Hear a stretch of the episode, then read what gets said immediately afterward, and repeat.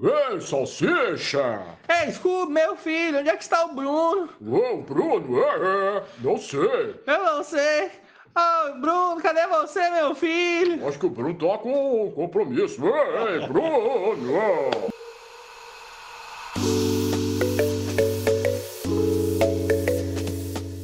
Muito bom dia ou boa tarde a todos os nossos queridos ouvintes da Rádio Itapuí, aqui do nosso quadro Tijolaço, seu quadro semanal de cultura, dentro do programa Tá na Mesa da Rádio Itapuí, e também aos nossos ouvintes do Spotify. Eu, Augusto Cardoso, estou aqui com meu amigo Dom Quixote Dias. Dom Quixote é muito bom. Bom dia pra quem é do dia, boa tarde pra quem é da tarde. Não desliga o rádio, Ângela, que eu não falei a semana passada, mas vou falar essa semana.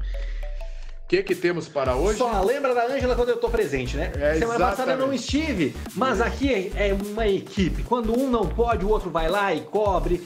Estamos aí sempre fazendo essa rotação aí como um time de vôlei. Vôlei que não foi muito bem nas Olimpíadas, né? O vôlei masculino.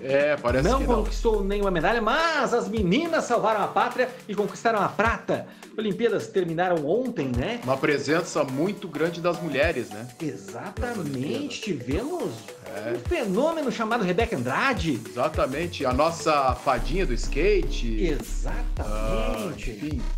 Foi muito...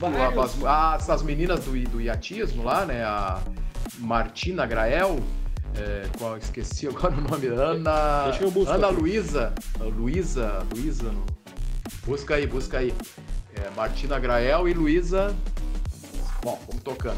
Enfim, muito... o que foi legal nessas Olimpíadas são dois aspectos assim, que a gente tem que destacar. A presença... Primeiro que o Brasil... não estou muito bem informado, mas o Brasil parece que não chegou a bater recordes de medalhas. Recorde de medalha na classificação, nas medalhas, né? Porque o Brasil conquistou nessas Olimpíadas 21 medalhas, 7 de ouro, e ele foi melhor do que o 13º lugar nas Olimpíadas do Rio de Janeiro. Então foram vários, como é que eu vou dizer, bons acontecimentos, né? Várias coisas diferentes que aconteceram por um lado legal, assim, né? Então, tipo, teve isso, esse recorde, justamente nessa pandemia, né? Que os atletas foram muito sacrificados, porque tiveram que improvisar em casa, banheira e pneu e não sei o que, né? Porque se programaram para fazer o ano passado, tiveram um ano a mais, quer dizer, isso para um atleta é... Isso estamos falando apenas dos atletas que conquistaram medalhas, mas também tem aqueles que não conquistaram e foram lá e representaram muito bem, como o nosso atleta lá do arremesso de peso, que arremessava entulhos, né? E fazia um treino totalmente improvisado e chegou ainda em quarto lugar na... O nosso surfista. No atletismo. O Ítalo. O Ítalo, nosso surfista. E o que também, assim, aí assim que eu acho que é a parte mais legal, que teve muita gente, assim, de comunidade, né? O pessoal ligado às periferias projetos e tal. Projetos sociais. A própria Rebeca Andrade, ela veio de programas sociais, ela começou a conhecer o esporte através desses programas sociais, né? Ela via na Daiane dos Santos, a nossa Daiane dos Santos aí, que era um exemplo para ela, ela queria ser igual a ela, e ela acabou sendo agora campeã olímpica, né? No salto, e medalha de prata por equipes. Então, esses projetos sociais, eles são muito importantes. Inclusive, nós tivemos na Bahia o baiano que ganhou, deixa eu ver aqui, como é que é o nome dele mesmo? Boxe? No boxe. Como é que é o nome dele, Kiki? Eu não sei.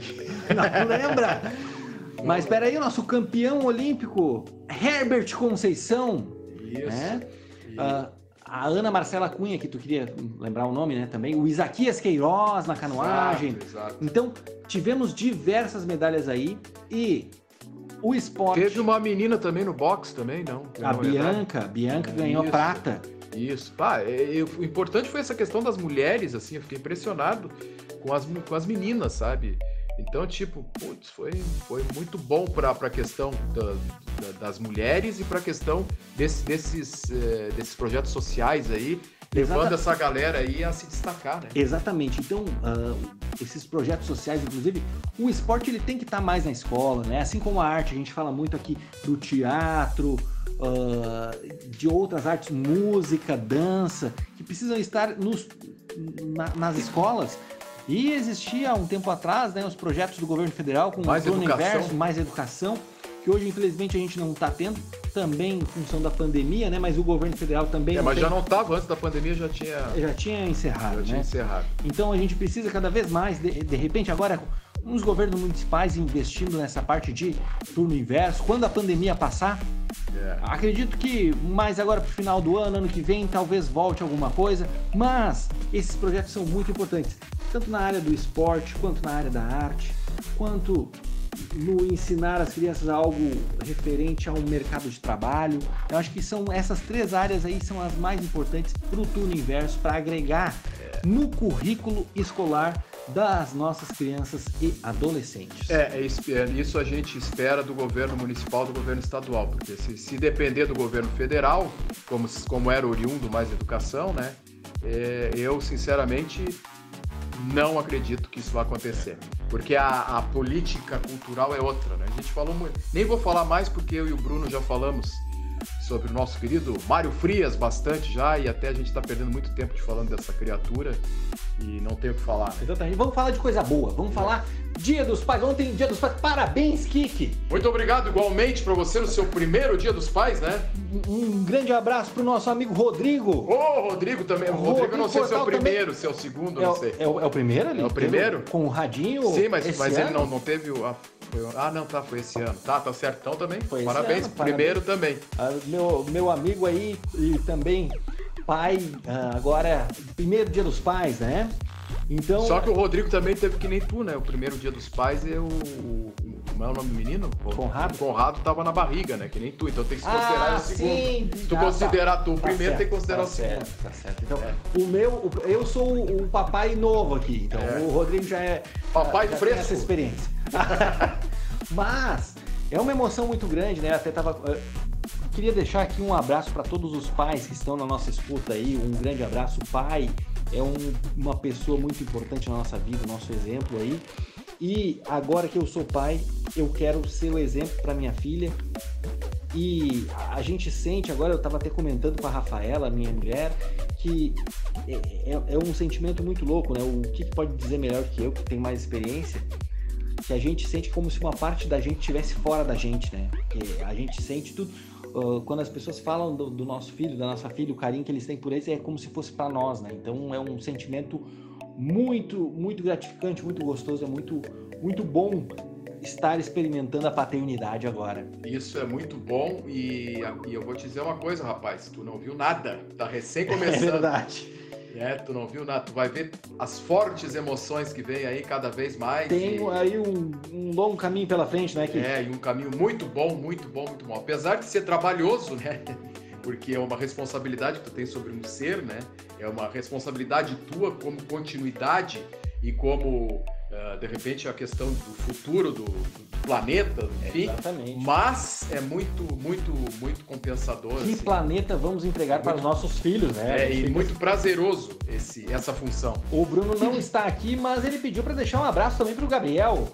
Grande Gabriel! Meu amigo coloradaço aí, né? Esse é colorado. E grande Gabriel. Um abraço também pra Silvia, mãe do Bruno, que estava de aniversário essa semana. Dia 13 de agosto. Um abraço, Silvia. Um grande abraço aí. Abraço e beijo, Silvia. Feliz aniversário. E eu posso... Seguindo a nossa pauta aqui, Kiki, acho que tu também tem várias pautas aí, mas eu queria puxar uma pauta aí que tu conhece muito bem, que é do nosso querido casal aí, ícones da televisão brasileira, Tarcísio Meira e Glória Menezes, que estão ainda convalescendo da Covid-19. Infelizmente aí a gente deseja uma pronta recuperação para todos, mas a gente queria comentar aqui desse grande trabalho que eles fizeram durante todos esses anos na televisão brasileira. Exatamente, a gente espera que dê tudo certo, né? Que dê tudo certo com eles lá, estamos torcendo por eles, né? E inclusive o Tarcísio, tive notícias que ele estava entubado e tal, então esperamos que uma pronta recuperação por Tarcísio, né? Mas o Tarcísio e a Glória, tipo assim, eu era criança e já assistia novelas deles, né? O Tarcísio Meira e o Francisco Coco estavam para a TV Globo nos anos 60, 70 e até início dos 80, como está hoje o Cauã Raymond, o Caio Castro, seria mais ou menos esses dois aí. Por sinal, até a Grazi pegou os dois, né? A Grazi está pegando bem. E, então, então sim, foram várias novelas, né?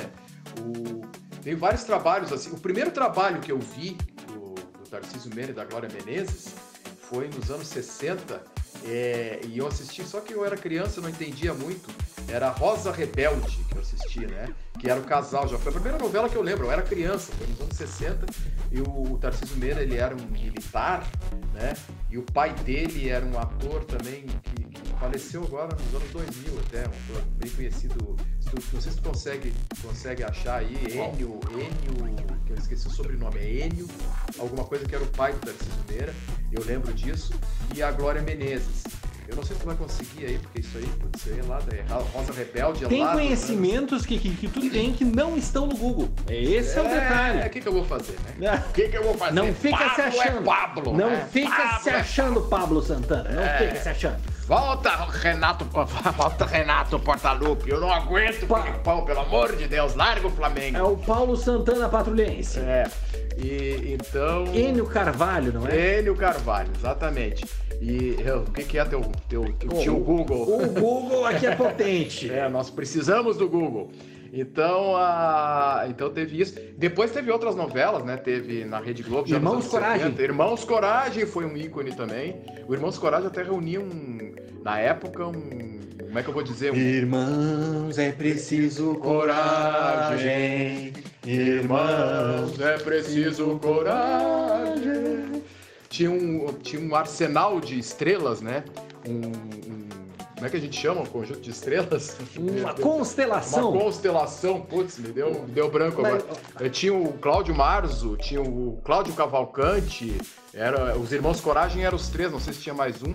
E era, na época era o que tinha de melhor. Tu tava comentando comigo aqui antes, em off, né? Do Renato Vilar? Na Roda de Fogo? Roda de Fogo, exato. Cavalo de Aço também. Cavalo de Aço, o Semideus. Saramandaia. Saramandaia, não. Saramandaia depois. Tarcísio? Sim. Saramandaia? Dom Pedro I. Foi uma participação especial. Eu tô pegando aqui. Tá. Eu tô colando do Google. Exato. Não, Saramandaia. Meus alunos não me escutem, eu tô colando aqui. Pavão misterioso, pássaro formoso. Toca adiante aí. Guerra dos Sexos, Brilhante, Rock Santeiro. Rock Santeiro. Ele trabalhou no Rock Santeiro? Sim, mas era uma participação especial. Participação também. Especial. Ele fez um também, Tarcísio e Glória, né? Tarcísio e Glória era uma série que dava toda semana, que a Glória era uma extraterrestre e o Tarcísio era um jornalista, se não me engano, aí era uma série que dava, era uma tipo comédia. Assim. E no ano de 1990 ele fez o Aristênio Catanduva em Araponga, né? Araponga foi icônico também. Também era uma série que dava todas as segundas-feiras, era um detetive todo atrapalhado, filho da Ilza Salaberry, saudosa Ilza Salaberry. Ilka Salaberry. Talvez o nosso ouvinte lembre, mais da década de 90, mais próximo aqui da primeira fase da novela O Rei do Gado, o Giuseppe Berdinazzi. Era o Berdinazzi contra o Medzenga. Berdinazzi. Era o José, o Antônio Fagundes e o Tarcísio Meira, eram os dois inimigos e tal. Fez a Hilda Furacão, Você Decide, ele fez... também. Você Decide era uma coisa interessante. O público, isso antes da internet, né? Era interativo. O público dava o final por telefone daquele caso ali e a Globo passava. Era bem interessante esse programa nos anos 90. Era tempos pré-internet. É verdade.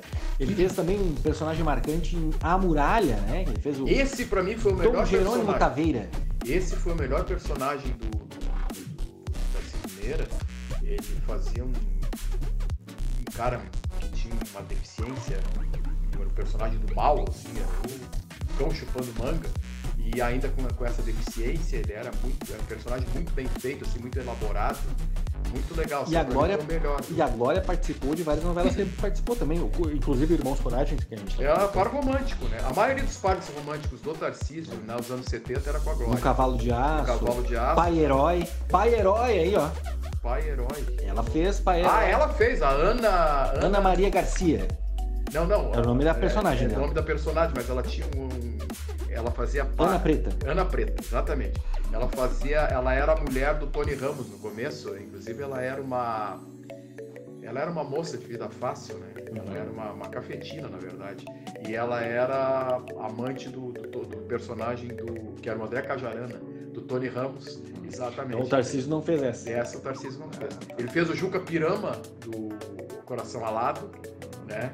E, enfim, se for falar que os personagens do Breg Chic ela fez também. A Glória, sim, com a Marília Pera. Isso, vamos falar um pouco da Glória, a gente tava só no Tarcisão. Guerra dos Sexos ela fez também, Guerra Corpo a Corpo. Breg Chic, Breg Chic junto com a Marília Pera. Uma personagem icônica foi em Rainha da Sucata, a Laurinha. Laura Albuquerque Figueroa. Coisas de Laurinha, dizia o Paulo Gracindo, que era o marido dela, não. Coisas de Laurinha. Uma novela que eu me lembro de ter acompanhado, eu já era tinha 11 anos, em 1995, foi A Próxima Vítima. A próxima Vítima foi um thriller, né? A gente ficava ansioso para saber quem seria a próxima vítima. Exatamente. Quem era o assassino. Foi uma coisa meio diferente, assim, cara. Uma novela meio diferente que a Globo fez. Mas a gente, falando de telenovela, até é bom saber que as novelas da Globo é produto de exportação no Brasil. Tipo assim, a novela brasileira é um gênero inventado pela Rede Globo e brasileira, né?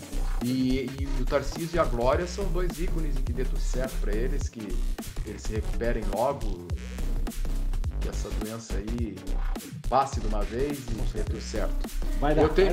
Eu tenho uma outra coisa aqui pra falar, uma outra pauta, porque o Bruno, ele tinha falado aí, já aqui no Tijolaço, quando a gente dava essas dicas, né, de filmes e séries, ele tinha falado sobre um documentário do Grupo Galpão, que aliás, todos nós que somos fãs do Grupo Galpão, mas o Bruno especificamente, ele é muito fã, inclusive conhece pessoalmente, o pessoal já abriu os ensaios pro Bruno assistir e tal, não sei se foi em Porto Alegre ou foi em Porto Alegre, ou em Minas, não, acho que foi em Porto Alegre, Minas, né? Eles são de Belo Horizonte, mas eles abriram em Porto Alegre, porque o Bruno conhece pessoalmente até o pessoal, e aí o Bruno tinha citado esse documentário.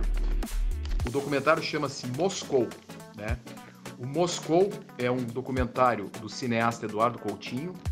Ele é dirigido pelo Henrique Dias. O Henrique Dias é um ator global. Ele, se vocês forem no Google, vocês vão ver o rosto dele, vocês vão lembrar bem dele, né? Ele, inclusive, trabalhou nessa última novela aí da Rede Globo, da Regina Casé, a última novela atualizada, né?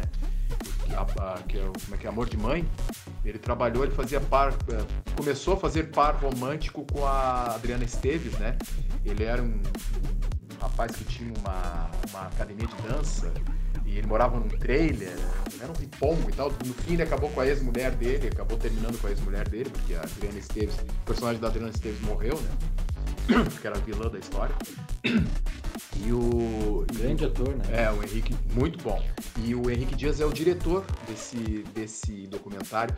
O que é esse documentário? O Grupo Galpão, ele ensaiou uma peça chamada Três Irmãs, do Tchaikov, né? Mas só foi um ensaio, essa peça nunca estreou, porque os ensaios foram feitos especificamente pro documentário. Eu assisti essa semana com o Bruno e eu achei muito interessante. Talvez não seja interessante para o pessoal que é fora do meio teatral, mas pro pessoal que faz teatro, como a gente, vai se identificar muito com esse documentário, porque mostra todo um processo de construção, de ensaios, enfim, de construção de um espetáculo, especialmente do Grupo Galpão, que é um dos melhores grupos do Brasil, né? De teatro popular, teatro de rua, enfim, e teatro de sala também, teatro popular, no caso, né? Que são, como é que eu vou dizer,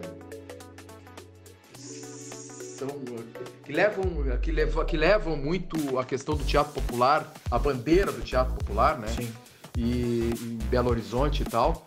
E então esse documentário é muito interessante pro pessoal que faz teatro o pessoal vai se identificar muito, vai gostar muito do documentário. Mas não que seja só para o pessoal do teatro, né?